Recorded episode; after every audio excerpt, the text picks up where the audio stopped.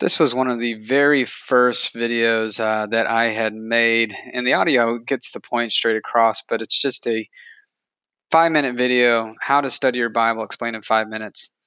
Uh, and so, hope you enjoy this. Also, want to put a plug in here. If you're in the greater Nashville area, uh, we are looking at uh, hopefully by after Thanksgiving or in the beginning of the year, uh, starting Sound Words Bible Church. They'll be meeting in Franklin, right off 65. So if you're in the area, uh, would love for you to connect with us. Feel free to find us via Google or Facebook. Just look up Soundwords or Soundwords Ministry Bible Studies, uh, and I'm sure you'll find a hit.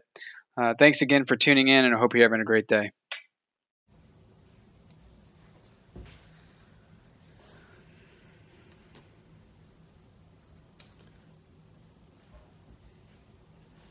Okay. Uh, what I'm going to try and do is uh, give you a quick explanation of uh, how to study your Bible based off 2 Timothy 2:15, which is the only verse in your Bible that I'm aware of that teaches you how to study it, and that is rightly dividing the word of truth. Uh, so, an example of what I mean by that um, is Back over here in the Old Testament days, they had to sacrifice uh, lambs and shed blood for the remission of sins. Today, we're not shedding uh, lamb's blood for the remission of sins. So, what are we doing there? We're separating truth from truth. Uh, so, we have our first book of the Bible, Genesis. We have our last book of the Bible, Revelation. We have all the books in between. Now, uh, I don't have enough space to list all of them, but I do have uh, just a couple.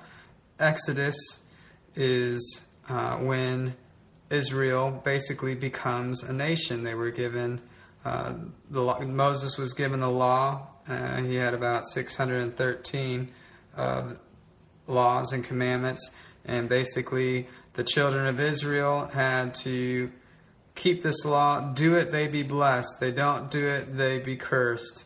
And um, when Jesus came on the scene in Matthew, he was uh, made under the law, and he fulfilled every uh, 613 commandments. Uh, he did something that no man could do because he was the God man. We have Matthew, Mark, Luke, and John. The book of Acts is a transitional book and in this book, we see what is called the fall, diminish, and casting away of Israel as prophesied back in the Old Testament by the prophet Hosea. So, real quick before I move farther, we have the Old Testament and the New Testament. What you need to understand is in Jeremiah 31 31, uh, the Lord said through the prophet Jeremiah, that behold the days come where I will make a new covenant with who? The house of Israel. Um, and that is going to be a day where they are no longer going to be under the law. God is going to put the law in their hearts and in their minds. So that's uh, Old Testament, Old Co- Testament and Covenant. They're interchangeable.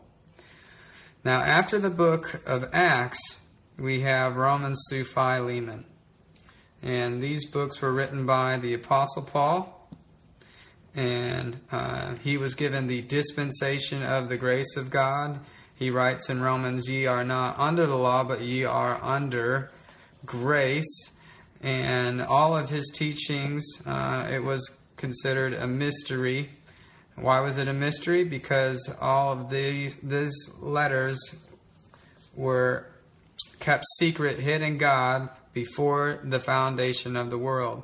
It's revealed through the Apostle Paul, back over here looking at the cross, that Christ died for all our sins, future, past, and present, and that those who believe and put their trust in God, they are then sealed with that Holy Spirit of promise unto the day of redemption. Uh, sealed meaning you can't lose it. And salvation today is a free gift of God. Um, now, after this, we have um, Hebrews, and this book is going to be the book that prepares the Jews to go through the tribulation period, and then God ultimately is going to set up his kingdom here, heaven on earth, and um, that's everything that's been prophesied since the world began. So, this is just a real quick uh, explanation. Uh, feel free to comment, ask questions. Thank you, and have a great day.